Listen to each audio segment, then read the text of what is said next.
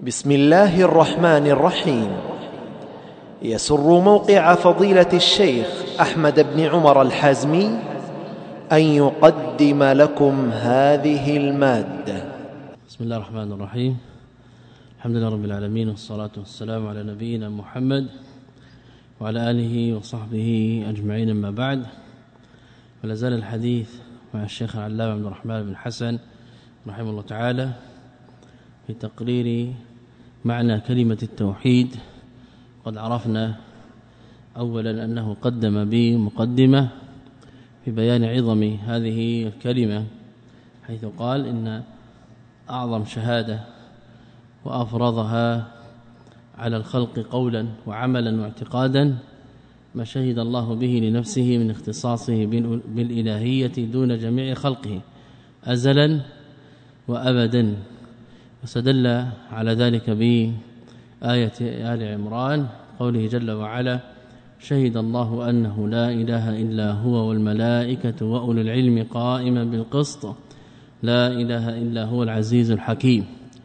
وقد وقفنا مع هذه الآية بكلام القيم رحمه الله تعالى حيث قرر تقريرا حسنا لا يكاد أن يكون له نظير في بيان متعلقات هذه الآية ولا سيما في بيان ما يتعلق به بلفظ شهد وأن كلام السلف في تفسيره يدور على معان ولا تنافي بين هذه المعاني وكلها مراده حينئذ يفسر شهد بمعنى أمر وبين وحكم وأعلم وقضى ونحو ذلك. وأول ما يدخل في تفسير الشهادة هو العلم والاعتقاد لأن الشهادة في لسان العرب وهو الذي دل عليه الشرع يعني اجتمع فيه الأمران الدلالتان الشرعية قبل ذلك اللغوية أنه لا شهادة إلا مع مع علم فإن لم يكن ثم علم حينئذ لا تكون شهادة بل يكون كاذبا. وبهذه حينئذ تثبت أصلا من أصول لا إله إلا الله وركنا من أركان لا إله إلا الله وهو العلم. فاعلم أنه لا إله إلا الله واستغفر لذنبك. قد بين رحمه الله تعالى أن هذه الشهادة لها مراتب فأولها علم ومعرفة واعتقاد لصحة المشهود به وثبوته وهذا مما تعض عليه بالنواجذ في معرفة في معرفة لا إله إلا الله وأنه لا يتصور أن يدعي مدعي أنه يقول لا إله إلا الله وهو لا يعلم معنى لا يجتمع. لماذا؟ لأنه إذا دعا بأنه قال لا إله إلا الله معناه قد شهد إذ لا يلزم في الشهادة اقترانها بلفظ الشهاده أو لا قلنا بالإجماع كما سبق تقريره لا يلزم في الشهادة أن تقترن به بلفظ الشهادة. فإذا بين عند القاضي وعند الحاكم عن القاضي بين حكما أو شهادة أو ما يتعلق به بقضية حينئذ قد تحققت الشهادة وحصلت. ولو لم يقل ماذا؟ أشهد. ولذلك اعتبر النبي صلى الله عليه وسلم اعتراف ماعز وغيره اعتبر وغيره اعتبر اعتراف ماعز وغيره اعتبره شهادة مع كون لم يقترن بلفظ الشهادة. اذا لابد من اجتماع الأمرين وهو أن يأتي باللفظ وأن يقترن بالعلم والاعتقاد وإلا لا يكون شاهدا. هذا أول المراتب علم ومعرفة واعتقاد لصحة المشهود به وثبوت ثاني المراتب تكلمه بذلك ونطقه به وفيما يتحقق به شهادة أن لا إله إلا الله نقيده مع القدرة فإن كان عاجزا كأخرس سقط عنه وإلا فبالإجماع أنه لا يعتبر له إسلام ولا يحكم به دخوله في الإسلام إلا إذا نطق بالشهادتين وهذا محل إجماع كما مر. ثالثا أن يعلم غيره بما شهد به ورابعا أن يلزمه بمضمونها ويأمره به. وقلنا الأول والثاني معتبران على جهة التفصيل في الأفراد فيما يتعلق بماذا؟ بالعباد. وأما الثالث والرابع فهذا ينظر فيه بحسبه. ثم قال رحمه الله تعالى فكرر الشهادة به في هذه الآية وأخبر أن ملائكته وأولي العلم شهدوا له بذلك جل وعلا وأخبر عباده بهذه الشهادة ودعاهم إلى أن يشهدوا له بها. يعني ذكر ما ذكر ابن قيم رحمه الله تعالى. والله عز وجل شهد الله. اذا ألزم العباد بهذه الشهادة ودعاهم إلى هذه الشهادة. هذا باعتبار الباري جل وعلا وذكر آيات ثلاثا تدل على ماذا؟ على أنه جل وعلا المعبود الذي لا تصلح العبادة إلا له فلا معبود سواه وجاء فيها التصريح بلا إله إلا الله. ثم أخبر أنه بعث بهذه الشهادة الرسل جميعهم فقالوا ما أرسلنا من قبلك من رسول إلا نوحي إليه أنه لا إله إلا أنا فاعبدون. يعني معنى الشهادة والدعوة إلى التوحيد هذه وظيفة الرسل ودعوة الرسل ولا خلاف في ذلك بين الرسل بل ولا خلاف بين المسلمين أن دعوة الرسل عامة في بمثل هذا النوع. ثم قال فبين في هذه الآية وأمثالها من الآيات كقوله أن اعبدوا الله ما لكم من إله غيره أن الإلهية هي العبادة. وهنا وقفنا في الدرس الماضي. بين في هذه الآية يعني الآية التي ذكرها رحمه الله تعالى بقوله إلا نوحي إليه أنه لا إله إلا أنا فاعبدون. بين أن الإلهية والإله هي العبادة. لماذا؟ لأنه قال نوحي إليه أنه لا إله إلا أنا. ثم أمرهم بماذا؟ بالعبادة. فدل ذلك على أن لا إله إلا الله هي عبادة الله تعالى وحده دون ما ما سواه. فمعنى لا إله أي لا معبود. ولذلك قال أن الإلهية هي العبادة. و استدل كذلك بقوله أن اعبدوا الله ما لكم من إله غيره. هذا كذلك نص صريح في بيان أن أمر أو الدعوة التي يأتي بها الأنبياء هي صريحة بقولهم اعبدوا الله ولا شك أن هذا اللفظ متضمن الأمر به بالعبادة. ثم اعبدوا الله هذا لا يقتضي ماذا؟ نفي التشريك. كذلك اعبدوا الله فيعبد الله تعالى ويعبد غيره. لكن قال ما لكم من إله غيره. اذا أفردوه بالعبادة. إذا نظرنا إلى التركيب معناه حينئذ إفراد الله تعالى بالعبادة وهذا معنى معنى التوحيد. لأن المشركين المشركين لا ينازعون في إثبات العبادة لله تعالى. المشركون لا ينازعون في إثبات العبادة لله تعالى وإنما ينازعون في ماذا؟ في النفي, النفي لا في الإثبات. قد نص ابن تيمية رحمه الله تعالى على على ذلك. ولذلك لما قال لهم النبي صلى الله عليه وسلم قولوا لا إله إلا الله قالوا ماذا؟ أجعل الآلهة إلها واحدا. اذا الإله الواحد هذا هو الله عز وجل. وجعل الآلهة إلها واحدا. اذا يقتضي النص ماذا؟ أنهم يعبدون الله تعالى. اذا اثبتوا العبادة لله تعالى. ولم ينازعوا في الإثبات وإنما نازعوا في ماذا؟ في النفي. تبلي هذه فائدة. قال اعبدوا الله ما لكم من إله غيره. وهذه الآية كما ذكر هنا في في سورة المؤمنون. قال تعالى ثم أنشأنا من بعدهم قرنا آخرين فأرسلنا فيهم رسولا منهم أن اعبدوا الله ما لكم من إله غيره أفلا تتقون. قال ابن جرير رحمه الله تعالى يقول تعالى ذكره ثم أحدثنا من بعد مهلك قوم نوح قرنا آخرين فأوجدناهم فأرسلنا فيهم رسولا منهم داعيا لهم أن اعبدوا الله يا قوم وأطيعوه دون الآلهة والأصنام. ان اعبدوا الله يا قوم وأطيعوه دون الآلهة والأصنام فإن العبادة لا تنبغي إلا له. جل وعلا ما لكم من إله غيره يقول ما لكم من معبود يصلح أن تعبدوا سواه.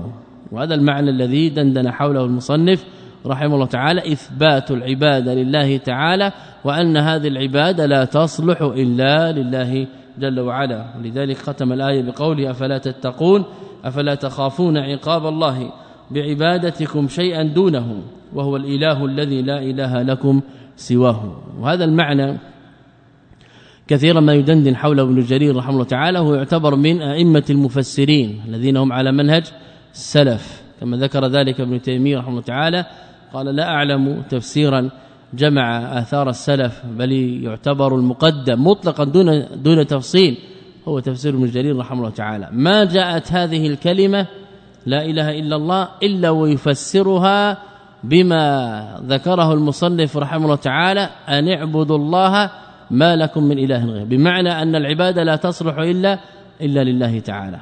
ولذلك قال في مواضع عديدة في قوله اعبدوا الله قال ابن جرير اجعلوا العبادة والتذلل للذي له يذل كل شيء وله يخضع كل موجود. وقال كذلك رحمه الله اعبدوا الله الذي له العبادة وذلوا له بالطاعة واخضعوا له بالاستكانة ودعوا ودعوا أمر هنا ودعوا عبادة ما سواه من الأنداد والآلهة فإنه ليس لكم معبود يستوجب عليكم العبادة غيره جل وعلا. ليس لكم معبود يستوجب عليكم العبادة غيره. جواب ليس خبر ليس. وقال اعبدوا الله فأفردوا له العبادة ولا تجعلوا معه إلها غيره فإنه ليس لكم إله غيره. هذا المعنى لا خلاف فيه لا في اللغة ولا كذلك فيه في الشرع ولا بين أئمة التفسير الذين ساروا على نهج السلف في تفسير لا إله إلا الله وكذلك الأئمة الأعلام الذين ساروا على منهاج السلف في تفسير كلمة التوحيد لأن ثم خللا عند المتأخرين سيما البدع فيما يتعلق به بتفسير هذه الكلمة. وقال اعبدوا الله ما لكم من إله غيره قال في موضع آخر قال صالح لثمود يا قوم اعبدوا الله وحده لا شريك له فما لكم إله يجوز أن تعبدوه غيره وقد جاءتكم حجة وبرهان على صدق ما أقول وحقيقة ما إليه أدعو من إخلاص التوحيد لله وإفراده بالعبادة دون ما سواه هذا يدل على ماذا؟ على أن تعريف التوحيد بأنه إفراد الله تعالى بالعبادة تعريف صحيح ولا غبار عليه. بل نص عليه كما هنا في هذا الموضع ابن جرير رحمه الله تعالى. وسار الشيخ رحمه الله تعالى على هذا المنهج.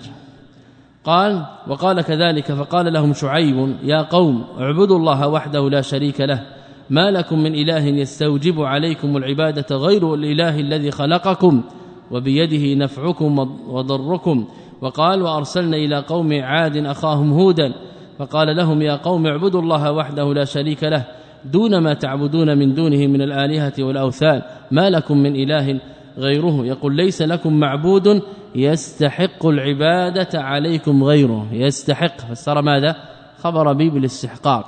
حينئذ تقدير الخبر لا إله إلا الله لا معبود بحق هذا مسبوق إليه من جرير رحمه الله تعالى. ولذلك قال ليس لكم معبود يستحق العبادة عليكم غيره. فأخلصوا له العبادة وأفردوه بالألوهية إفراد الله تعالى بالعبادة إفراد الله تعالى بالألوهية هذا هو نهج السلف في تفسير التوحيد. إن أنتم إلا مفترون يقول ما أنتم في إشراككم معه الآلهة والأوثان إلا أهل فرية مكذبون تختلقون الباطل لأنه لا إله سواه. وقال ابن جرير كذلك قال يا قوم في قول تعالى قال يا قوم اعبدوا الله ما لكم من إله غيره يقول أطيعوه وتذللوا له بالطاعة لما أمركم به ونهاكم عنه. ما لكم من إله غيره. يقول ما لكم من معبود سواه يستحق عليكم العبادة غيره. يعني في مواضع عديدة فسر الخبر به بالاستحقاق وهو الذي جرى عليه أئمة الدعوة النجدية. وقال يقول تعالى ذكره ولقد بعثنا أيها الناس في كل أمة سلفت قبلكم رسولا كما بعثنا فيكم بأن اعبدوا الله وحده لا شريك له وأفردوا له الطاعة وأخلصوا له العبادة.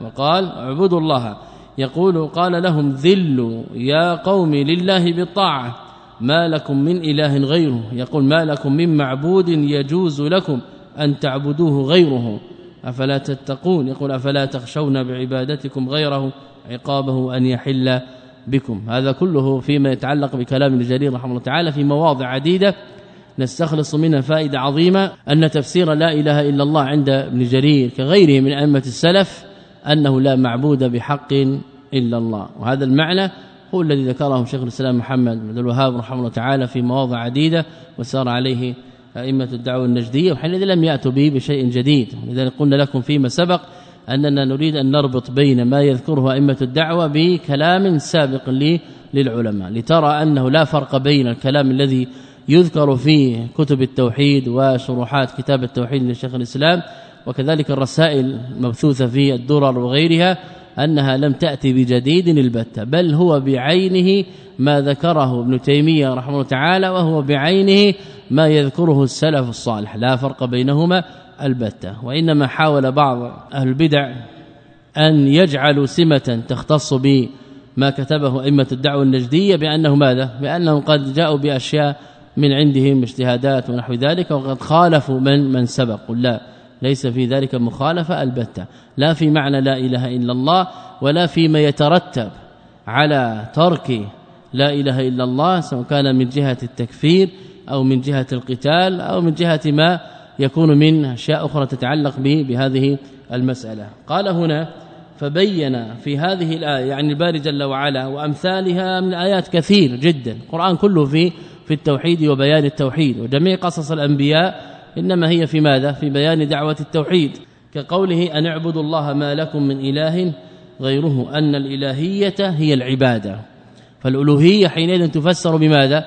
بالعبادة. نستفيد من ذلك أن لا إله إله مراد به ماذا؟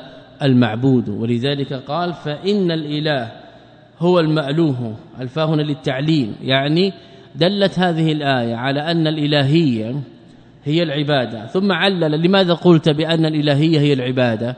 والله عز وجل قال ماذا؟ أن اعبدوا الله ما لكم من إله غيره. ما قال الإلهية هي العبادة؟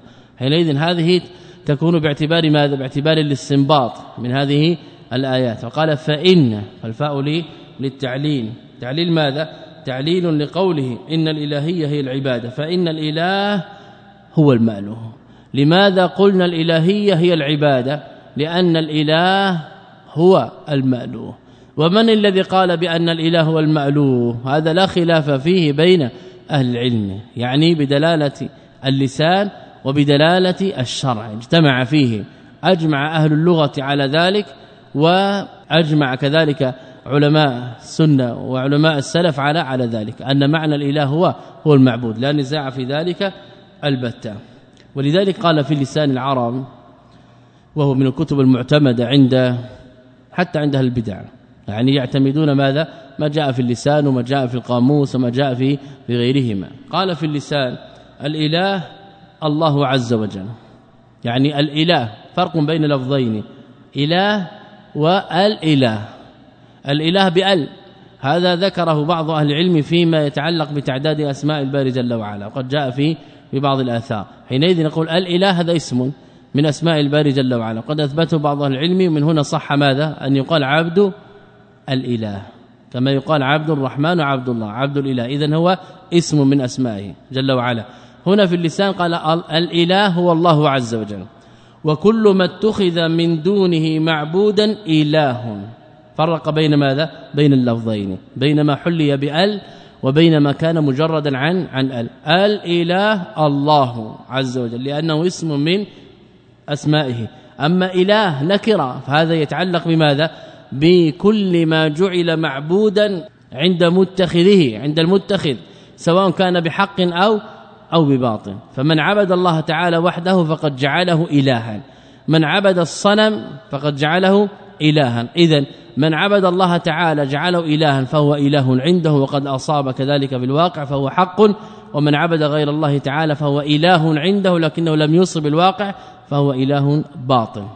اذا لفظ إله بالنكرة يصدق على الحق والباطل لأن معناه في لسان العرب كما قال كل ما اتخذ. هذه قاعدة أو لا؟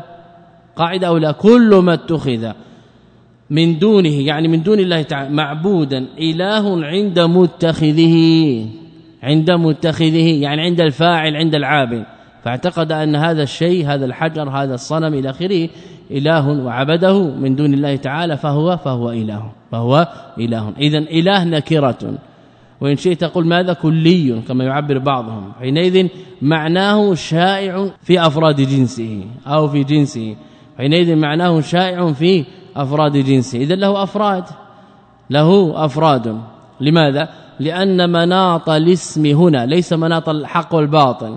مناط الاسم يعني ما علق به الاسم هو صرف العبادة.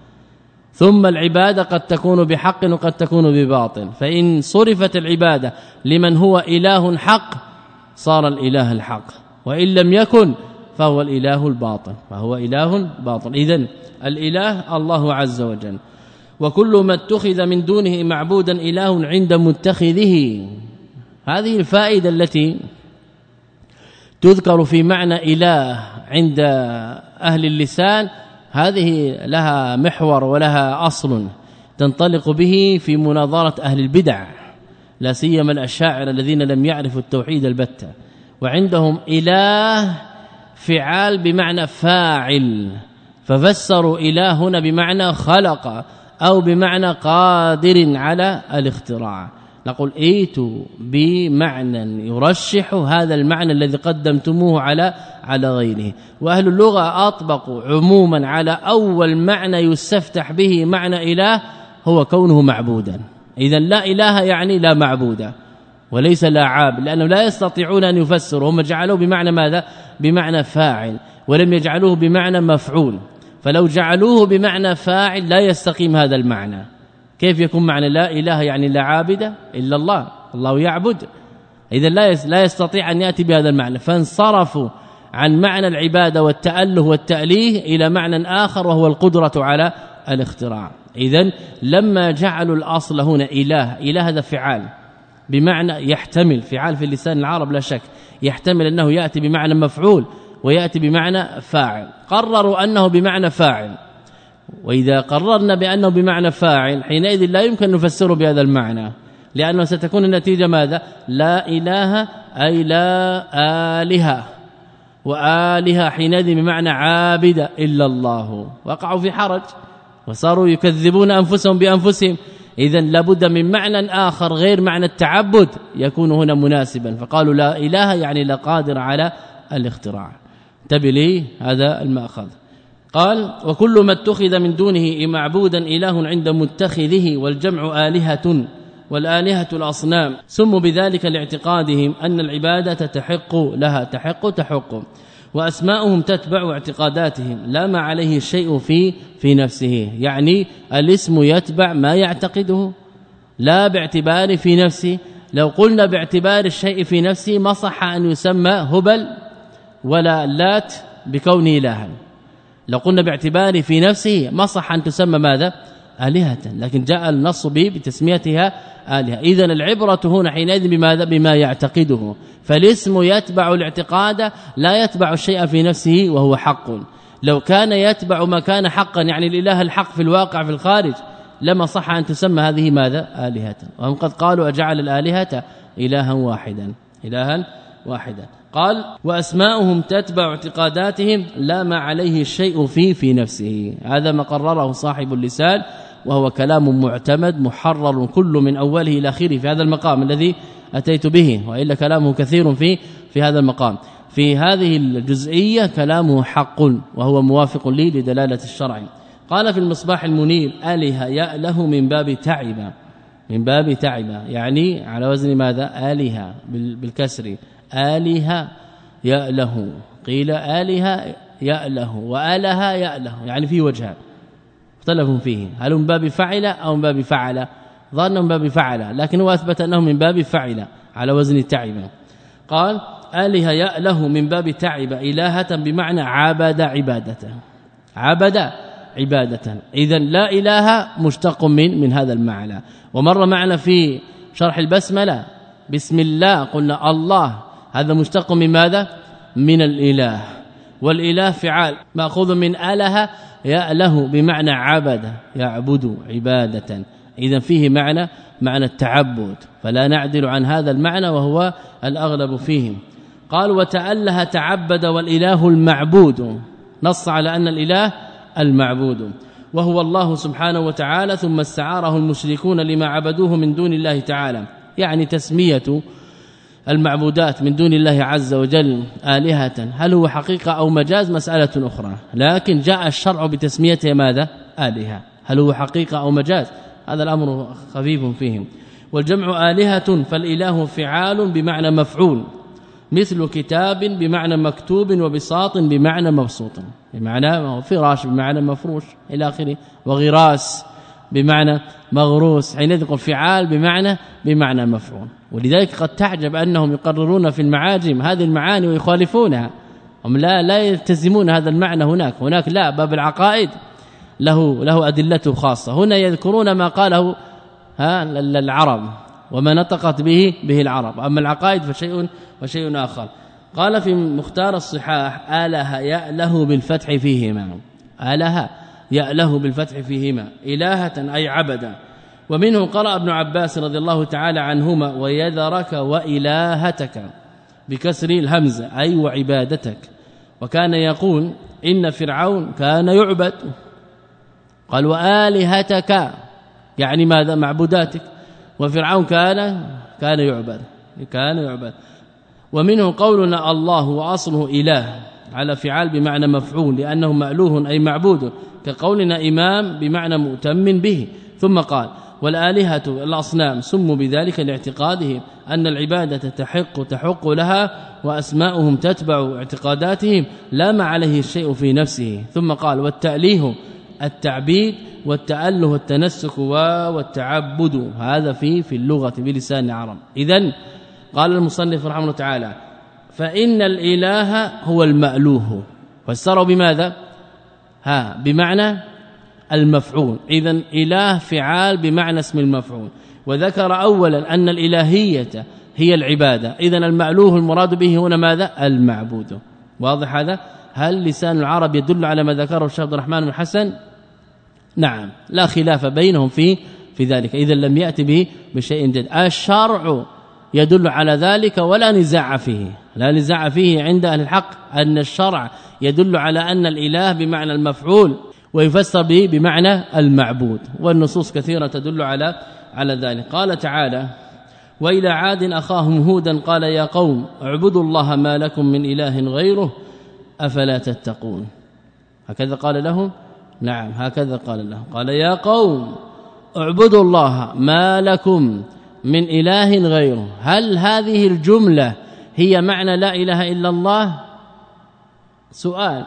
هل هذه الجملة اعبدوا الله ما لكم من إله غيره؟ هل هي معنى لا إله إلا الله؟ نعم. كأنه قال لهم ماذا؟ قولوا لا إله إلا الله. فقال اعبدوا الله ما لكم من إله غيره. ماذا كان الجواب؟ قالوا له ماذا؟ قالوا أجئتنا. لنعبد الله وحده ونذر ما كان يعبد آباؤنا. ماذا فهموا؟ إثبات العبادة لله تعالى وحده ونفي هذه العبادات عما سوى الله تعالى. هذا فهمهم اقروا بذلك أو لا اقروا بذلك. اذا تجمع بين الكلام خطاب وبين الجواب أن معنى الإله المعبود. وهذا الذي نص عليه بقول اعبدوا الله هذا أمر صريح بكون ماذا؟ أمر به بالعبادة ثم قال ما لكم من إله غيره يعني ما لكم من معبود بدليل أنهم قالوا أجئتنا لنعبد الله وحده يعني لنفرد الله تعالى بالعبادة ونذر يعني نترك عبادة ما سواه اذا فهموا ماذا؟ الإثبات والنفي. ولذلك هؤلاء أفهم من كثير من الجهمية والمرجئه في هذا الزمان. قال فكان الجواب منهم بقولهم أجئتنا لنعبد الله وحده. هذا إفراد. ونذر ما كان يعبد آباؤنا فأتنا بما تعدنا إن كنت من الصادقين. وجاءهم. قال ابن جرير يقول تعالى ذكره قالت عاد لهود أجئتنا تتوعدنا بالعقاب من الله على ما نحن عليه من الدين كي نعبد الله وحده وندين له بالطاعة خالصا. ونهجر عبادة الآلهة والأصنام التي كان آباؤنا يعبدونها ونتبرأ منها. هذا كلام ابن جرير رحمه الله تعالى في تفسير هذه الآية. فلسنا فاعل ذلك ولا متبعيك على ما تدعون إليه. فأتنا بما تعدنا من العقاب والعذاب على تركنا إخلاص التوحيد لله وعبادتنا ما نعبد من دونه من الأوثان إن كنت من أهل الصدق على ما تقول وتعد اذا الإله فسر في هذه الآية بمعنى المعبود. وهذا كثير في في القرآن يأتي لفظ لا إله إلا الله مراد في قوله ألا تعبدوا إلا إياه. قضى ربك ألا تعبدوا إلا إياه. هو معنى لا إله إلا الله. فجاء بلفظ العبادة. فدل ذلك على أن المأمور به في لا إله إلا الله هو إفراد الله تعالى به بالعبادة فمعنى لا إله أي لا لا معبود. هذا تفسير شرعي كما أن الأول تفسير لغوي. اجتمعا نقول اجتمعا هل في خلاف؟ الجواب لا. كيف خالف الأشاعرة؟ ها؟ لا يعنينا. أهم شيء نعرف ماذا؟ نعرف أن الحق في لغة العرب كذا وفي في الشرع كذا. ثم إذا جاء الشرع ببيان أن الإله بمعنى المعبود ولو لم يكن اللغة معنى اللغوي كذلك لا نبالي. لماذا؟ لأننا خلقنا لاتباع الشرع لم نخلق لاتباع اللغة واللسان العرب لا المعري ولا عنتر ولا غيره وإنما نتبع ما جاء به الدليل. فإذا جاء الشرع بأن معنى الإله هو المعبود. حينئذ قلنا الإله بمعنى بمعنى المعبود. ولو كان في في اللغة ولو كان في اللغة الإله بمعنى المعبود معنى مرجوحا. لو كان الراجح في استعمال لسان العرب أن الإله بمعنى القادر على الاختراع وكان يستعمل أحيانا في معنى المعبود وجاء في الشرع بمعنى المعبود قدمنا هذا على ذاك. ولا إشكال ولا ينبغي أن يكون في نزاع. وليس فيه نزاع أصلا. اذا نقول هذا باعتبار الأصل اللغوي فهو مفسر بمعنى التعبد وكذلك باعتبار المعنى الشرعي فهو جاء موافقا للمعنى اللغوي. وجاء في حديث ابن عباس مما يؤكد ذلك كان عن النبي صلى الله عليه وسلم قد قاله وقد جاء في بعض الروايات وكذلك فهم الصحابة رضي الله تعالى عنهم أن لا إله إلا الله تفسر به بما ذكر. جاء في حديث ابن عباس عند البخاري لما بعث معاذ إلى اليمن فليكن أول ما تدعوهم إلى أن يوحدوا الله تعالى أن يوحدوا الله تعالى. وفي الزكاة بلفظ ادعوهم إلى شهادة أن لا إله إلا الله وأني رسول الله. إذا لا إله إلا الله هي ها هي التوحيد. قطعا. إذا جاء في رواية القصة واحدة غير متعددة. وإنما جاءت بروايات مختلفة منها إلى أن يوحدوا الله ومنها إلى شهادة أن لا إله إلا الله وأني رسول الله. وفي رواية لمسلم فليكن أول ما تدعوهم إليه عبادة الله. إذا شهادة أن لا إله إلا الله هي التوحيد هي العبادة. نتيجة صحيحة؟ نتيجة صحيحة. إن سلمنا بأن القصة متعددة قلنا ماذا؟ على طريقة بعض الفقهاء وباطل هو. لكن لو قيل بأن القصة متعددة النبي صلى الله عليه وسلم نطق به بالكل. ثانيا إن قلنا القصة واحدة وهو كذلك. فيحتمل أن النبي صلى الله عليه وسلم نطق بالتوحيد نطق بالشهادة نطق بالعبادة.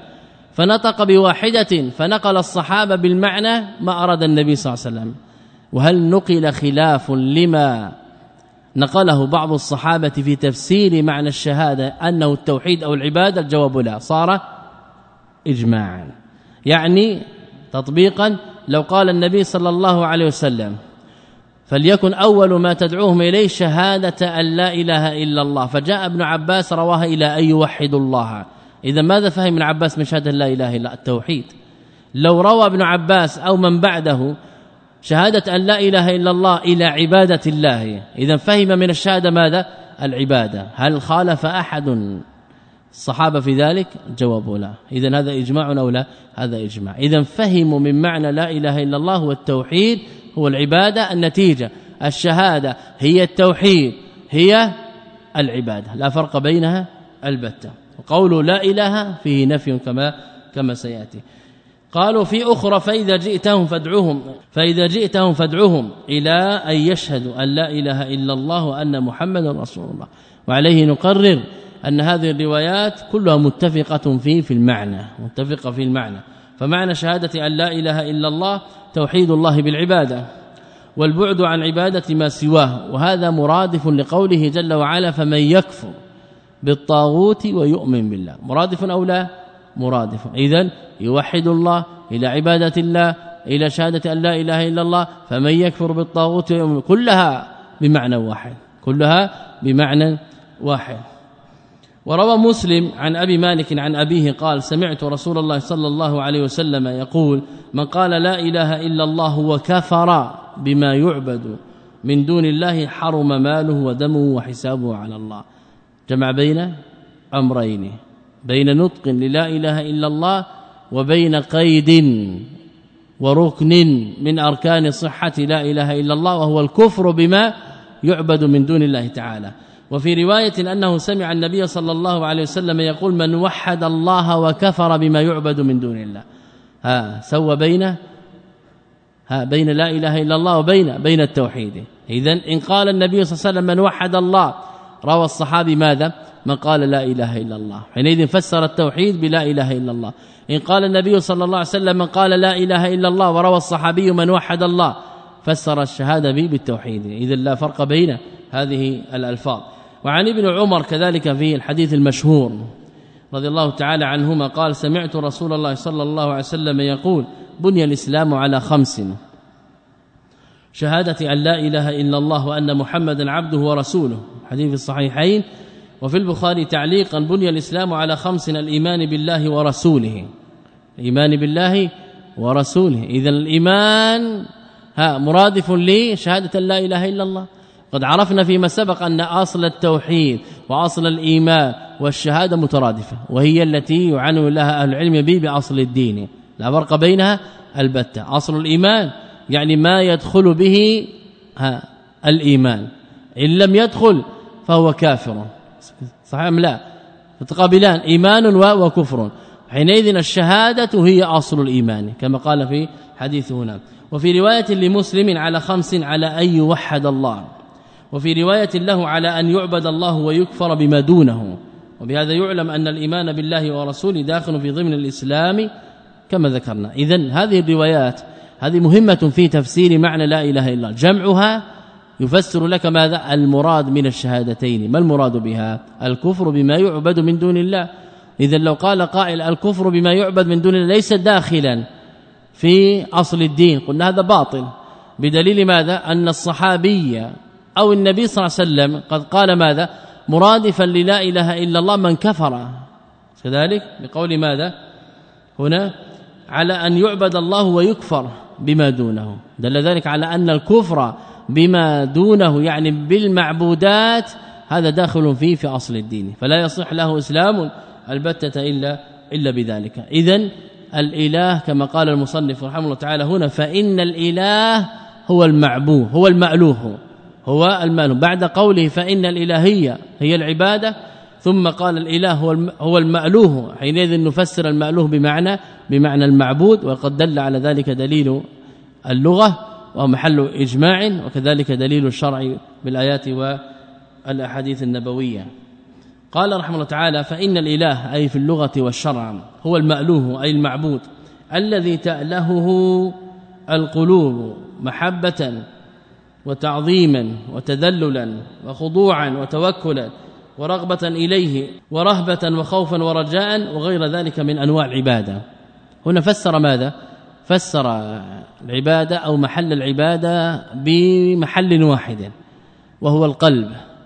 وهل محل العبادة القلب فقط فيقابله الشرك أو محل التوحيد فقط القلب واللسان ليس محلا للتوحيد والعمل ليس محل التوحيد ها؟ أو الجميع الجميع لأن العبادة محلها القلب واللسان والعمل. اذا المصنف هنا قال تألهه القلوب خص القلوب لماذا؟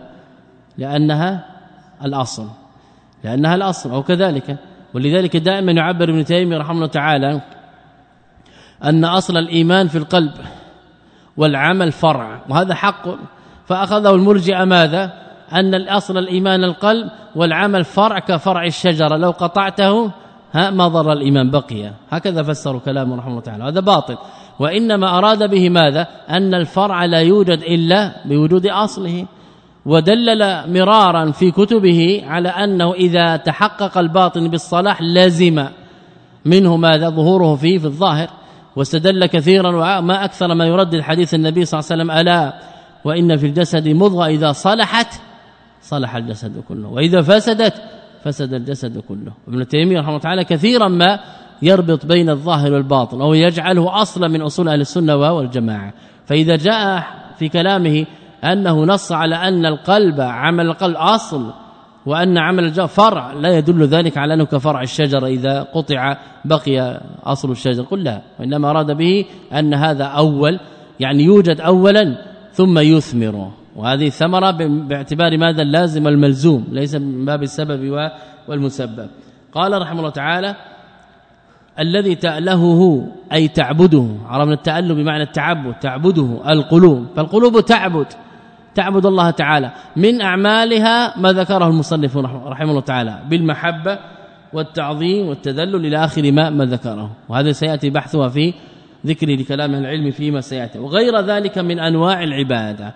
إذا التأله تأله القلب بعبادات لله تعالى فالقلب يتأله يتعبد واللسان كذلك يتعبد والجوارح كذلك تتعبد لأن التوحيد كما هو علم كذلك هو عمل يعني يكون عملا قولا باللسان وعمل بالجوارح والأركان المحل النوعان قال وغير ذلك من أنواع العبادة التي تدخل في مفهوم تعبد القلب.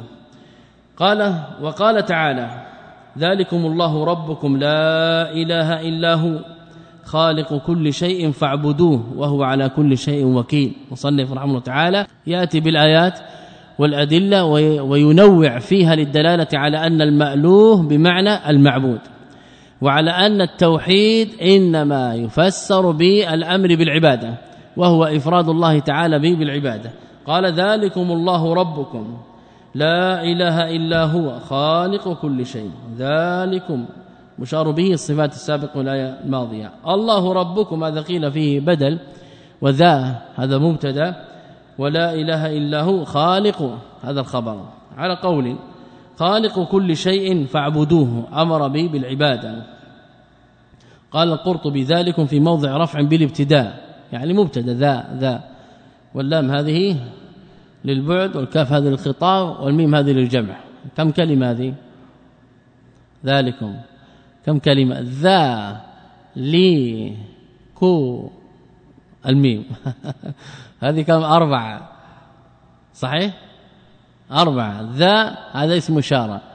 واللام هذه للبعد. والكاف هذه خطاب. والميم هذه تدل على الجمع. أين الاسم؟ واين الحرف؟ ها. أين الاسم؟ أين الحرف؟ وأين الفعل؟ ذا اسم بذا لمفرد مذكر أشر بذي وذه تعالى الأنثى اقتصر بذا لمفرد مذكر. إذا هو اسم إشارة. لمفرد مذكر. طيب ذا هذا اسم. لي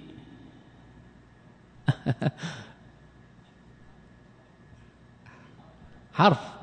والكاف. حرف والميم. اذا اسم وثلاثة أحرف. اسم وثلاثة أحرف. بعضهم يخطئ في هذه. قال ذلكم في موضع رفع بالابتداء. يعني ذا هو يتوسع فيها. قال ذلكم. ليست كلها في موضع رفع لأن الكاف واللام والميم هذا ليس لها محل من الإعراب. إنما ذا لكن يتوسع فيه بالتعبير في قال ذلكم. باب الاختصار. ذلك في موضع رفع بالابتداء. الله ربكم على البدل بدل من المبتدأ. خالق كل شيء خبر الابتداء. اذا أخبر عن الله تعالى بكونه ماذا؟ بكونه خالقا. فجعل الخبر هنا في هذا المناط في هذه الآية ماذا؟ بكونه خالق كل شيء. قال خالق كل شيء خبر الابتداء. خبر الابتداء. قال ويجوز أن يكون ربكم الخبر وخالق خبرا ثانيا. يعني ذا هذا مبتدا. الله خبر. ربكم. ها خبر ثاني. لا إله إلا هو خبر ثالث. خالق بالرفع خبر رابع. وهذا عربه الشوكاني هكذا. عربه الشوكاني هكذا. هنا جوزه فقط. ويجوز أن يكون ربكم الخبر وخالق خبرا ثانيا أو على إضمار مبتدأ أي هو خالق. وجاز الكسائي والفراء فيه النص. قال الشوكاني والإشارة بقول ذلكم إلى الأوصاف السابقة وهو في موضع رفع على ابتداء وما بعده خبرهم وهو الاسم الشريف الله. وربكم خبر ثاني ولا إله إلا هو خبر ثالث وخالق كل شيء خبر رابع. هذا أحسن من حيث من حيث الإعراب. لكن قد لا يقتضيه المعنى. يعني جعل الأول الله خبر مبتدأ وما بعده كل ماذا؟ أخبار. كذلك والخبر قد يتعدل صحيح؟ قد يتعدد. يعني يجوز أن يكون خبر أول وثاني وثالث ورابع وخامس. قال وخالق كل شيء خبر رابع. ويجوز أن يكون الله ربكم بدلا من اسم الإشارة وكذلك لا إله إلا هو. خالق كل شيء خبر مبتدأ. ويجوز ارتفاع خالق على إضمار مبتدأ. وجاز الكسائي والفراء النصب فيه. على كل الإعراب هنا يعني يدقق فيه في النظر لأن ينبني عليه معنى. فاعبدوه أي من كانت هذه صفاته فهو الحقيق بالعبادة. فاعبدوه ولا تعبدوا غيره ممن ليس له من هذه الصفات العظيمة شيء.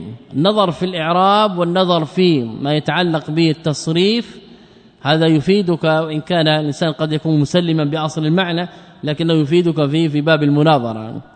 إذا حاججت مبتدعا عندئذ تستفيد كثيرا فيما يتعلق بالإعراب وفيما يتعلق به بالتصريف والاشتقاق. فإذا نظرت كالمثال السابق إذا نظرت اشعريا لا اله قال قادر. حينئذ تأتي له به بقول صاحب اللسان والقاموس إلى آخره ها وقول آه، رؤبة لله در الغانيات المدة إلى آخره وتأتي بكلام أهل أهل اللغة. حينئذ يعجز لأنه لن يجد له مسلكا يسلك به وينازع هؤلاء. وهم يسلمون فيما اشتهر في لسان العرب فيما هو أدنى من ذلك يعني فيما هو دون التوحيد. فما بالك به بالتوحيد فيلزمه التسليم به بذلك. قال ابن جرير في تفسير الآية يقول تعالى ذكره الذي خلق كل شيء وهو بكل شيء عليم هو الله ربكم أيها العادلون بالله الآلهة والأوثان والجاعلون له الجن شركاء وآلهتكم التي لا تملك نفعا ولا ضرا ولا تفعل خيرا ولا شرا. لا إله إلا هو. وهذا تكذيب من الله جل ثناؤه للذين زعموا أن الجن شركاء لله. يقول جل ثناؤه لهم أيها الجاهلون إنه لا شيء له الألوهية والعبادة إلا الذي خلق كل شيء وهو بكل شيء عليم فإنه لا ينبغي أن تكون عبادتكم وعبادة جميع من في السماوات والأرض إلا له خالصة بغير شريك تشركونه فيها. هذا تصريح بمعنى لا إله إلا الله فإنه خالق كل شيء وبارئه وصانعه. وحق على المصنوع أن يفرد صانعه بالعبادة. حق على المخلوق أن يفرد خالقه به بالعبادة لكونه خالقا له. فجعل ماذا؟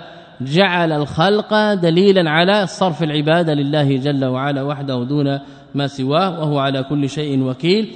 يقول والله على كل والله على كل ما خلق من شيء رقيب. وحفيظ يقوم بأرزاق جميعه وأقواته. وسياسته وتدبيره وتصريفه به بقدرته. وقال ابن عاشور رحمه الله تعالى وجملة فاعبدوه مفرعة على قوله ربكم لا إله إلا هو ابن عاشور هذا تفسيره جيد لكن يحتاج إلى صاحب لغة. وإلا فيه من البيان فيه من البيان ما ليس في غيره لأنه صاحب لغة فجاء بأعاجيب في في تفسيره. ولذلك نحن أحيانا لا نأتي بكلام لأنه يحتاج إلى إلى الشرح في شيء من الصعوبه لكن هذه الجملة مفيدة. قال رحمه الله تعالى وجملة فاعبدوه لأنه قال تعالى ماذا؟ ذلكم الله ربكم. لا إله إلا هو خالق كل شيء فا الفاء هذه للتفريع. فرع ماذا على ماذا؟ يحتاج إلى ماذا؟ يحتاج إلى إتقان. قال وجملة فاعبدوه مفرعة على قوله ربكم لا إله إلا هو وقد جعل الأمر بعبادته عبدوه مفرعا على وصفه بالربوبية والوحدانية. ذكر وصفين. ذلكم الله ربكم الربوبية. لا إله إلا هو الوحدانية. اذا ما الذي يقتضي الوصفان؟ إذا وصفت الله تعالى واعتقدت أنه الرب واعتقدت أنه الواحد الأحد ما الذي ينبني على ذلك؟ إفراده بالعبادة. فالفاء هنا فيها ماذا؟ إشارة إلى التعليل. أنه ما أمر بالعباده إلا لكونه لكونه ربا ولكونه متصفا بالوحدانية. قال مفرعا على وصفه بالربوبية والوحدانية لأن الربوبية مقتضية استحقاق العبادة. إذا أفرد الله تعالى بالربوبية استحق أن يفرده بماذا؟ بالعبادة. وهذا معنى كونه ماذا؟ توحيد الربوبية دليل على توحيد العبادة. معناه أنه إذا أقر به لزمه أن يفرد الخالق جل وعلا به بالعبادة وإلا صار كاذبا. صار عنده نقص في إقرار بتوحيد الربوبية لأن الربوبية مقتضية استحقاق العبادة والانفراد بالربوبية يقتضي تخصيصه بالعبادة. وقد فهم هذا التخصيص من التفريع. لما قال ربكم لا إله إلا هو حينئذ قال فاعبدوه اختص بالربوبية. وهذا حتى المشرك سلم به. اذا لزم منه ماذا؟ فاعبدوه افراده به بالعبادة. ووجه أمرهم بعبادته أن المشركين كانوا معرضين عن عبادة الله تعالى بحيث لا يتوجهون بأعمال البر في اعتقادهم إلا إلى الأصنام. فهم يزورونها ويقربون إليها القرابين وينذرون لها النذور ويستعينون بها ويستنجدون بنصرتها. وما كانوا يذكرون الله تعالى إلا في موسم الحج. يعني قريش على أنهم قد خلطوه بالتقرب للاصنام فكانوا معرضين عن عبادة الله تعالى فلذلك أمروا بها صريحا وأمروا بالاقتصار عليها بطريق الإيماء به بالتفريع. اذا ذلكم الله ربكم. ها وصف بالربوبية. لا إله إلا هو وصف بالوحدانية. اذا فاعبدوه. ترتب عليه ماذا؟ الأمر به بالعبادة. قال رحمه, رحمه الله تعالى وبين تعالى. بعد أن أورد هذا الدليل الدال على تأكيد ما ذكره رحمه الله تعالى بكون الإلهية هي العبادة وأن الإله هو المألوه الذي تأله القلوب قال وبين كذلك تعالى جل وعلا ما تضمنته هذه الشهادة من النفي والإثبات بين يعني الله عز وجل. مبين هو الله تعالى أي تقدس وتنزه عن كل نقص ما تضمنته ما اسم موصول بمعنى الذي تضمنته. يعني هذه الشهادة شهادة تضمنت. ما هو المضمن؟ آه بينه بقول من أكمل الكلام. فويل للمصلين أكمل. من النفي والإثبات. ما تضمنته عندنا متضمن ومضمن. ما الذي تضمن الشهادة؟ لا إله إلا الله. تضمنت ماذا؟ نفيا وإثباتا. اذا المضمن النفي والإثبات. ولذلك من هنا في كلامه بيانية. بينت ماذا؟ معنى قوله ما. كأنه قال بين تعالى النفي والإثبات الذي تضمنته هذه الشهادة. هذا التركيب. بين جل وعلا النفي والإثبات الذي تضمنته هذه الشهادة. اذا المضمن هو النفي والإثبات والمتضمن هو لا إله إلا الله وهو الذي عناه به بالشهادة. وقوله ما تضمنته أي دلت عليه بدلالة التضمن أو لا ما تضمنته أي دلت عليه بدلالة التضمن. وهذا باعتبار جزء النفي أو الإثبات. أما باعتبارهما معا فالدلالة عليهما معا بدلالة المطابقة. تبي لهذا. إذا ما تضمنته من النفي فقط أو الإثبات فقط. أما هما معا النفي والإثبات فهذا إنما يكون بماذا؟ بدلالة المطابقة. ودلالة المطابقة تدل على أن اللفظ مستعمل في جميع ما وضع له في لسان العرب. وأما دلالة التضمن فهي استعمال اللفظ في بعض ما وضع له في لسان العرب. فإن كان اللفظ استعمل في تمام ما وضع له كالإنسان استعمل في معناه حيوان الناطق هما معا قيل دلالة مطابقة. لأن اللفظ إنسان طابق المعنى الذي وضع له. فإذا أطلق إنسان وأريد به الحيوان الناطق كما هو المصطلح عنده حينئذ استعمل اللفظ في موضع له وهو مركب. إذا أطلق إنسان وأريد به فقط ماذا؟ الحيوان مثلا. جزء المعنى الذي وضع له. تسمى ماذا؟ دلالة تضمن. دلالة تضمن. فدلالة لا إله إلا الله على النفي فقط دلالة تضمن. لماذا؟ لأن لا إله إلا الله تركيب وضع لدلالة تتضمن شيئين إثباتا ونفيا. فإذا استعمل مرادا به النفي فهو استعمال التركيب في بعض ما وضع له. وإذا كان المراد به الإثبات حينئذ استعمل اللفظ في بعض ما وضع لكن هذا لا يستعمل أصلا لكن من باب التقسيم العقلي. يعني لا يراد بلا إله إلا الله النفي فقط وإلا صار كافرا. لو قال لا إله وسكت قال هذا المعنى هو الصلاة لا إله هذا كافر ليس بمسلم.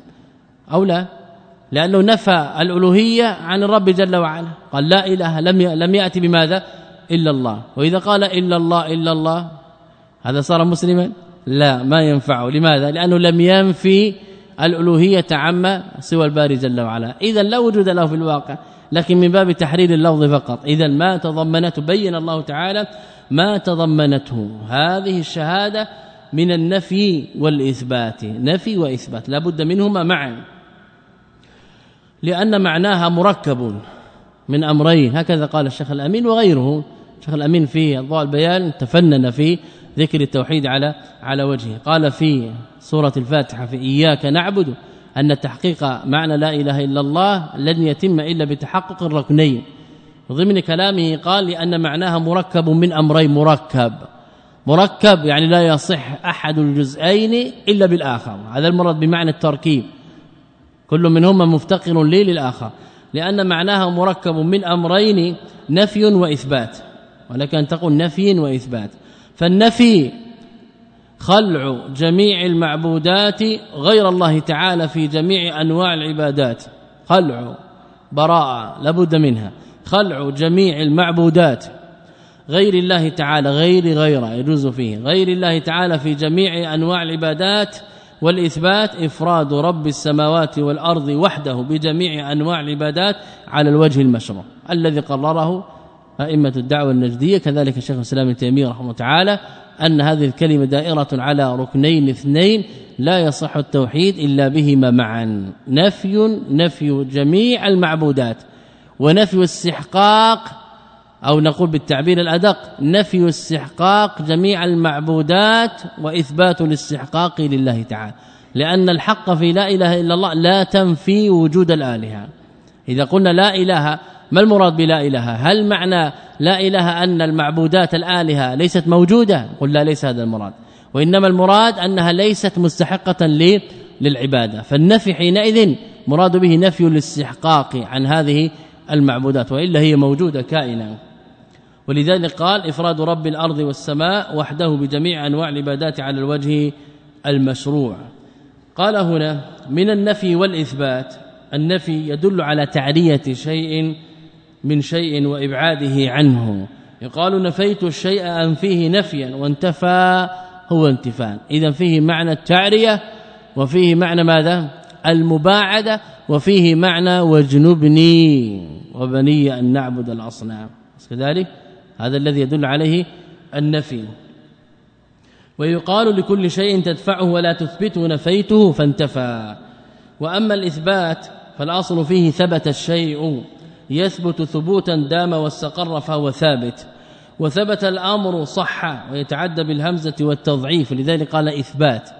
ثبت ثباتا. أو لا؟ والإثبات هذا من من أثبت. إذا هو على وزن أفعل. ولذلك جاء إثبات المصدر منه على على وزن إفعال. أكرم يكرم إكراما أثبت يثبت إثبات. إذا هو متعدي به بالهمزة كما يتعدى به بالتضعيف. ثبته. كذلك ثبتك الله ثبتك. تعدى بماذا؟ بالتضعيف ويتعدى كذلك به بالهمزة. اذا يراد به هذا ويراد به ذاك. فيقال أثبته وثبته والاسم منه منه الثبات. قال المصنف رحمه تعالى بين تعالى ما تضمنته هذه الشهادة من النفي والإثبات. اذا من هذه ما نوعها؟ بيانية. بينت ماذا؟ ما. ما هنا موصوله بمعنى الذي إعرابه ها بين ما مفعول به إعراب أنه مفعول به. كذلك؟ بين ما تضمنته. هذه الشهادة من النفي والإثبات. إذا النفي والإثبات مضمن. في ماذا؟ في الشهادة. الشهادة التي هي لا إله إلا الله. دليل؟ ها ما الدليل؟ جميع الأدلة السابقة في معنى لا إله إلا الله وما سيذكره المصنف رحمه الله تعالى وفي كلام الشيخ الأمين الذي ذكرناه. بقوله جل وعلا هذا متعلق ببينة عن خليله متعلق بقوله بقوله متعلق بقوله بقوله. صحيح؟ ها. متعلق قول قول عن خليله متعلق بقوله بقوله. أو لا؟ أي نعم.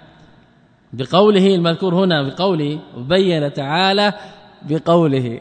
جار مجرور متعلق بقوله بين. كذلك البيان حصل بماذا؟ بيان الله تعالى حصل بماذا؟ بقول يعني بكلامه. عن خليل جار مجرور متعلق بقوله صحيح؟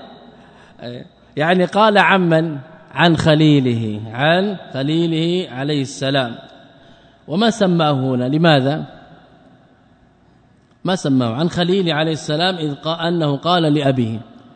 ها ما سماه؟ للعلم به لأن ليس عندنا ماذا؟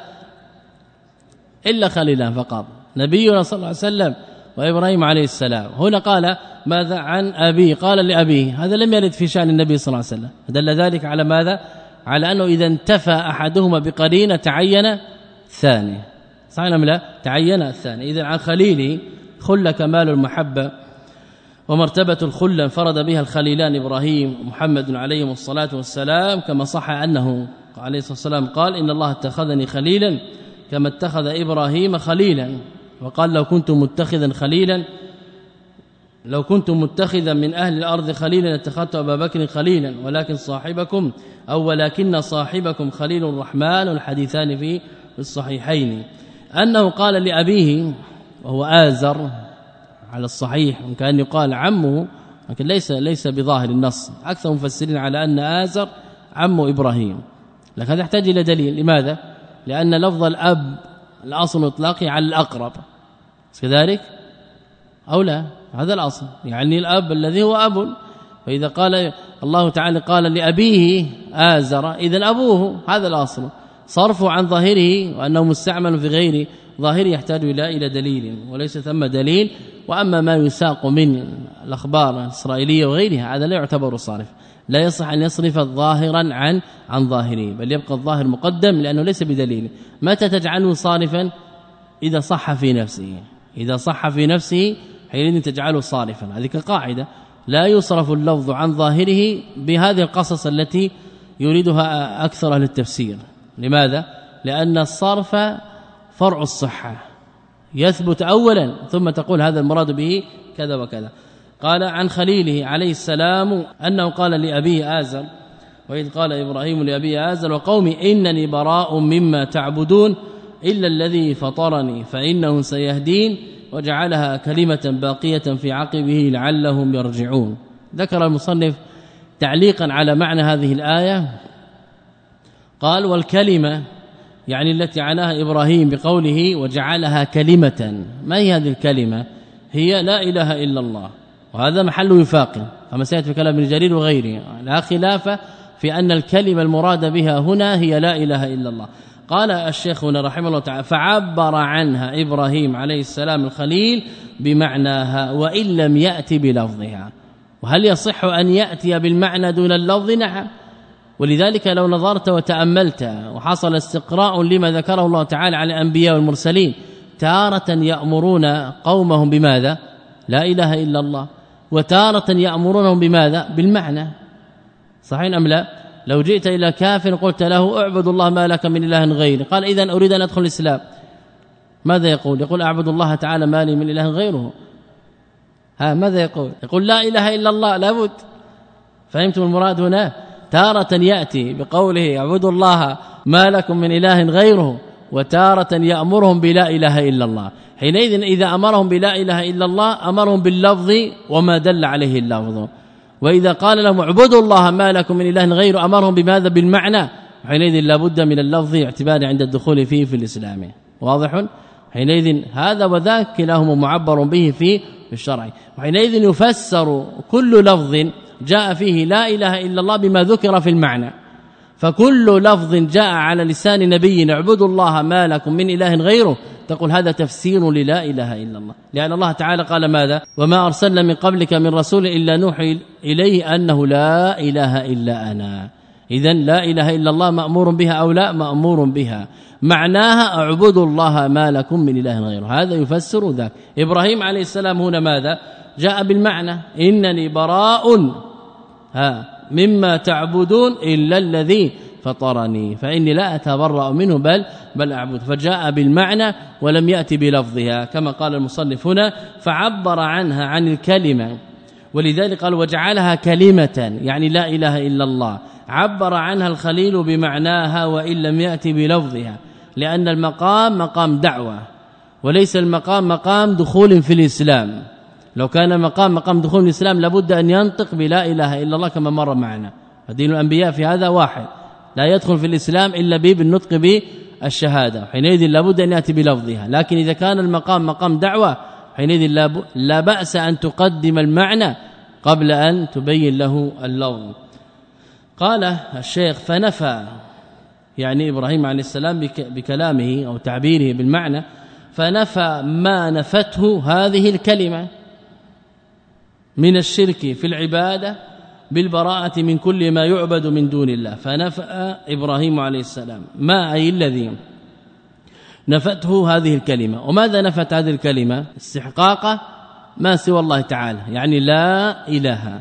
لأن قوله عليه السلام إنني براء مما تعبدون. هذا مقابل لقوله لا إله. إلا الذي فطرني. هذا مقابل لقوله إلا الله. إذا تقابلا تقابلا ففسر لا إله بقوله إنني براء مما تعبدون.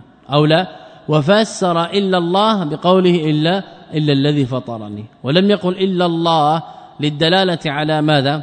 على أن توحيد الربوبية يستلزم توحيد الألوهية. لم يقل إلا الله إنه قال الذي فطرني أي خلقني أي أفردته لأجل ماذا؟ لكونه خالقا لكونه لكونه خالقا. فدل ذلك على على التعليل. قال هنا فنفى إبراهيم ما نفته هذه الكلمة من الشرك في العبادة من هذه بيانية لقوله ما.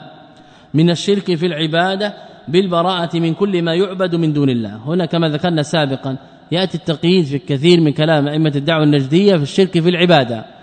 حتى الشيخ رحمه الله تعالى كثيرا ما يقيد الشرك بالعباده وليس مراده ماذا؟ أن الشرك لا يدخل إلا العبادة. كذلك توحيد ثلاثة أنواع. توحيد الألوهية الذي يسمى توحيد العبادة وتوحيد الأسماء والصفات وتوحيد الربوبية. توحيد الربوبية مع كونه في الجملة قد سلم به المشركون. هل يدخل الشرك؟ الجواب نعم. كذلك توحيد الأسماء والصفات في الجملة سلم به وإن كان نازع فيه بعض الأسماء. هل يدخل الشرك بنوعيه الأكبر والأصغر؟ الجواب نعم. كما يدخل الربوبية بنوعيه الأكبر والأصغر. شرك العبادة؟ ها. يدخل الشرك يدخل الشرك. طيب. المصنف هنا قال ماذا؟ قال من الشرك في العبادة. ولم يقل في الربوبية كذلك ولا الأسماء والصفات. خص العبادة لكون المعركة مع المشركين في صرف العبادة لغير الله تعالى. الخصومة بين الرسل وأقوامهم في ماذا؟ في إفراد الله تعالى بالعباد ولذلك نص عليه. فليس القيد هنا من قوله في العباده للاحتراز وإنما هو لبيان الأهم فيما يتعلق بمحل الخصومة بين المشركين والرسل. قال بالبراءة أي وذلك الذي حصل من إبراهيم مشار إليه النفي وذلك بالبراءة من كل ما يعبد من دون الله لأنه قال إنني براء مما تعبدون. والبراء المراد بها التباعد من الشيء ومزايلته. من ذلك البر وهو السلامة من من السقم. وهو بمعنى قوله في موضع آخر وجنوبني وبني أن نعبد الأصنام. قال بالبراءة من كل ما يعبد من دون الله. من كل ما من كل معبود يعبد من دون الله تعالى سواء كان ملكا مقربا أو نبيا مرسلا فما دونهما من باب أولى وأحرى. واستثنى إبراهيم الخليل الذي فطره أي خلقه وهو الله سبحانه الذي لا يصلح من العبادة شيء لغيره إلا الذي فطرني إلا الذي خلقني. وهذا يدل على ماذا؟ على التعليل يدل على على التعليل. الذي لا يصلح من العبادة شيء لغيره كما قال تعالى ألف لام الآية. اذا قرر المصنف هنا رحمه الله تعالى بعد إيراده هذه الآية وهي آية تعتبر من أعظم ما فسر الله تعالى به معنى لا إله إلا الله لأنه أتى به بالبراءة وجاء به بالاستثناء ثم هو من إبراهيم عليه السلام. قال ابن جرير رحمه الله تعالى في تفسير الآية يقول تعالى ذكره وإذ قال إبراهيم لأبيه وقومه جمع بين الأمرين الذين كانوا يعبدون ما يعبده مشرك قومك يا محمد هذا من ابن جرير هذا في مغزى. يعني هذه قصة وهذه الآية وهذا الإيراد وهذه المعركة وهذه التبرئة ليست خاصة بإبراهيم عليه السلام وانتهى أمرك أنت. بل ما صنعه قومك معك وتبرأ إبراهيم هو بعينه الذي سبق ذكره. فقوله الذين كانوا يعبدون ما يعبده مشرك قومك يا محمد العلة واحدة؟ العلة واحدة. اذا تتبرأ أنت وأتباعك مما تبرأ منه إبراهيم عليه السلام. هذا المراد. وليس المراد أن براءة إبراهيم هذه خاصة به. حينئذ نزلت في سبب إبراهيم اذا لا, لا تعمه قل هذا باطل هذا لا يقوله مسلم. ولا عاقل كما قال ابن تيمية رحمه الله تعالى قال الذين كانوا يعبدون ما يعبده مشرك قومك يا محمد. ماذا قال؟ إنني براء مما تعبدون من دون الله فكذبوه فانتقمنا منهم كما انتقمنا ممن قبلهم من الأمم المكذبة رسلها وقيل إنني براء مما تعبدون يعني هكذا قال إبراهيم فوضع البراء وهو مصدر موضع النعت يعني بريء. ما قال بريء؟ قال براء جاء بالمصدر ولم يأتي به بريء. بريء هذا ما نوعه؟ اسم فاعل بريء بريء فعيل. بريء فعيل. حينئذ يفسر به باسم الفاعل صفة مشبه وقيل براء كذلك صفة مشبه لكن المشهور أنها مصدر أنها مصدر. لذلك لا تجمع ولا تثنى. قال هنا فوضع البراء وهو مصدر موضع النعت. والعرب لا تثني البراء ولا تجمع ولا تؤنث لأنه مصدر. فتقول ماذا؟ نحن البراء والخلاء. لما ذكرت أنه مصدر؟ وإذا قالوا هو بريء منك ثنوا ثنوا وجمعوا وأنثوا. إذا قالوا بريء يثنون يعني بريئان وبريئون وكذلك يؤنث فيقال هذه بريئة وهاتان بريئتان. كذلك يعني يعتريه ماذا؟ الجمع والتأنيث والتثنية. قال وإذا قالوا هو بريء منك ثنوا وجمعوا وأنثوا فقالوا هما بريئان منك وهم بريئون منك وهي بريئة وهما بريئتان وهن بريئات. وذكر أنها في قراءة عبد الله انني بريء بالياء. يعني ذكر ذلك أنها في قراءة عبد الله بن مسعود بالياء. وقد يجمع بريء على ماذا؟ على براء على وزن فقهاء. على وزن فقهاء. وأبراء كأشراف. يعني يجمع على هذا وذا. المقصود أن إبراهيم قال ماذا؟ إنني براء فعبر بماذا؟ بالمصدر ولم يعبر به ها اسم الفاعل. وقيل براء ليس مصدرا وإنما هو صفة مشبهة. قال إلا الذي فطرني. يقول إني بريء مما تعبدون من شيء إلا من الذي فطرني. يعني الذي خلقني فإنه سيهدين. يقول فإنه سيقومني للدين الحق ويوفقني لاتباع سبيل الرشد. قوله وجعلها كلمة باقية في عقبه يقول تعالى ذكره وجعل قوله إنني براء مما تعبدون إلا الذي فطرني وهو قول لا إله إلا الله. إذا هو مرادف أو لا؟ هذا يعتبر تفسيرا من ابن جرير رحمه الله تعالى لكلمة التوحيد لا إله إلا الله بهذا المعنى. اذا إنني براء مما تعبدون إلا الذي فطرني. موازن لقوله لا إله إلا الله باعتبار المعنى نعم. لا باعتبار اللفظ. لأنه يدخل في الإسلام بقول لا إله إلا الله. إذا قلت موازيا لللفظ والمعنى حينئذ لو جاء كافر قال إنني براء ها قال لقوم إن براء مما تعبدون إلا الذي فطرني دخل في الإسلام. قل لا لا يدخل في الإسلام. يدخل أو لا يدخل؟ ها لا يدخل في الإسلام قطعا. لزموا بهذا. لا يدخل في الإسلام. لابد من النطق بلا إله إلا الله. قال كلمة باقية في عقبه وهم ذريته فلم يزل في ذريته من يقول ذلك من بعده وقوله لعلهم يرجعون يقول ليرجعوا إلى طاعة ربهم ويثوبوا إلى عبادته ويتوبوا من كفرهم وذنوبهم. هذا ما قرره ابن جرير رحمه الله تعالى بعينه ما قرره الشيخ رحمه الله تعالى والشيخ متابع له. وكذلك قال ابن كثير يقول يقول تعالى مخبرا عن عبده ورسوله وخليله إمام الحنفاء ووالد من بعث بعده من الأنبياء الذي تنتسب إليه قريش في نسبها ومذهبها أنه تبرأ من أبيه وقومه في عبادتهم الأوثان. تبي تبرأ من ماذا؟ من أبيه من الشخص. ها؟ وكذلك من عبادته. يعني جمع بين الأمرين. ليست البراءة فقط من ماذا؟ من الشرك بل من الشرك و ها والمشركين. لا تصح البراءة إلا بالجمع بين بين الاثنين. ولذلك قال لأبيه وقومه. أبيه وقوم أشخاص أو لا؟ أشخاص. اذا لابد أن يتبرأ منهم. هذا الذي نص عليه الباري جل وعلا هنا. قال أنه تبرأ من أبيه وقومه في عبادتهم الأوثان فقال إنني براء مما تعبدون إلا الذي فطرني فإنه سيهدين وجعلها كلمة باقية في عقبه. أي هذه الكلمة وهي عبادة الله تعالى وحده لا شريك له وخلع ما سواه من الأوثان وهي عبادة الله تعالى وحده لا شريك له وخلع ما سواه من الأوثان جاء بالنفي والإثبات أو لا؟ كذلك؟ قال ابن كثير وهي عبادة الله تعالى. هذا إثبات أو نفي؟ هذا إثبات. قال وخلع ما سواه من المعبودات. هذا نفي. اذا عبر بما عبر به إبراهيم الخليل. أي هذه الكلمة وهي عبادة الله تعالى وحده لا شريك له وخلع ما سواه من الأوثان. قول ابن جرير وهذه الكلمة وهي قول لا إله إلا الله آكد مما ذكره ابن كثير. أو لا؟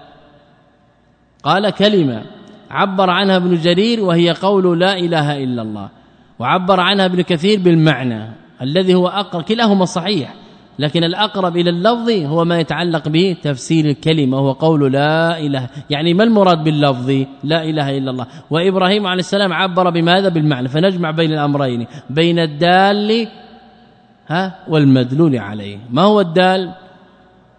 لا إله إلا الله ما هو المدلول عليه؟ إنني براء إلى آخره. إذا دال المدلول ويدخل في الإسلام بماذا؟ بلفظ الدال مع اعتقاد المدلول. يجمع بينهما. كذلك أما أحدهما لا يرزع عن عن الآخر. تبي هذا قال وهي لا إله إلا الله أي جعلها دائمة في ذريته يقتدي به فيها من هداه الله من ذرية إبراهيم. يعني ذكر اولا المعنى ثم قال وهي لا إله إلا الله. وابن جرير جعلها الكلمة بعينها وهذا أولى. قال لا هنا. أي وهي لا إله إلا الله أي جعلها دائمة في ذريته يقتدي به فيها من هداه الله من ذرية إبراهيم عليه السلام لعلهم يرجعون أي إليها. وقال عكرمة ومجاهد والضحاك وقتادة والسدي وغيرهم في قوله تعالى وجعلها كلمة باقية في عقبه يعني لا إله إلا الله. جاءوا به باللفظ. قال لا يزال في ذريته من يقولها وروي نحو عن ابن عباس وقال ابن زيد كلمة الإسلام وهو يرجع إلى ما قاله الجماعة. إذا ثلاثة أقوال وكلها متقاربة. يعني قيل لا إله إلا الله وقيل في تفسير الكلمة كلمة الإسلام وهي لا إله إلا الله. وقيل ماذا؟ عبادة الله تعالى وحده دون ما سواه وخلع جميع ما يعبد من دونه وهي معنى كلمة الإسلام ومعنى لا إله إلا الله. إذا كله ترجع إلى معنى واحد. قال ابن السعدي رحمه الله تعالى تفسير الآية يخبر تعالى عن ملة إبراهيم الخليل عليه السلام الذي ينتسب إليه أهل الكتاب والمشركون. كلهم يقولون ماذا؟ أنهم على ملة إبراهيم حتى اليهود يقول على ملة إبراهيم وحتى النصارى يقول ماذا؟ على ملة إبراهيم. وكلهم يزعم أنه على طريقته فأخبر عن دينه الذي ورثه في ذريته فقال وإذ قال إبراهيم لأبيه وقومه الذين اتخذوا من دون الله آلهة يعبدونهم ويتقربون إليهم إنني براء مما تعبدون أي مبغض لهم مجتنب معاد لأهله. تفسير هنا ابن سعدي كذلك دقيق كعبارة سابقة ابن جرير يعني جمع بين الأمرين لأن هناك من ينازع يقول البغض يكون لماذا؟ للشرك. أما المشرك هذه مسألة أخرى يدخل الاجتهاد. صحيح؟ حينئذ لابد من النظر في هذا. نقول البغض هنا متعلق أمران. الشرك ذاته وكل دليل تبين كل دليل يدل على وجوب بغض الشرك فهو مستلزم لبغض أهل الشرك. كل دليل يدل على على أن على أنه يجب على العبد بل لا يصح له إسلام إلا ببغض الشرك فهو مستلزم لبغض أهله. هذا قاعدة ولعله يأتي في أصل الدين إن شاء الله تعالى. فقال ابن جرير هنا أن فقال ابن السعدي رحمه الله تعالى إنني براء مما تعبدون أي مبغض له مجتنب معاد لاهله أبغض الشرك واجتنب وعاد ماذا؟ أهل الشرك. يجمع بين الأمرين إلا الذي فطرني فإني أتولاه وأرجو أن يهديني للعلم بالحق والعمل به فكما فطرني ودبرني بما يصلح بدني ودنياي فسيهديني لما يصلح ديني وآخرتي وجعلها أي هذه الخصلة الحميدة التي هي أم الخصال وأساسها وهي إخلاص العبادة لله وحده والتبري من عبادة ما سواه كلمة باقية في عاقبه أي ذريته لعلهم إليها يرجعون لشورتها عنه. اذا هذه آية عظيمة تدل على تفسير معنى لا إله إلا الله. أو شيء تقول تدل على تفسير لا إله إلا الله وأن المراد بها ما اجتمعت أو ما اجتمع فيها الركنان النفي والإثبات كما قال المصنف رحمه الله تعالى وبين تعالى ما تضمنته هذه الشهادة من النفي والإثبات ودلل عليه بماذا؟ بهذه الآية العظيمة. ويأتي بقية البحث والله تعالى أعلم وصلى الله وسلم على نبينا محمد وعلى آله وصحبه أجمعين.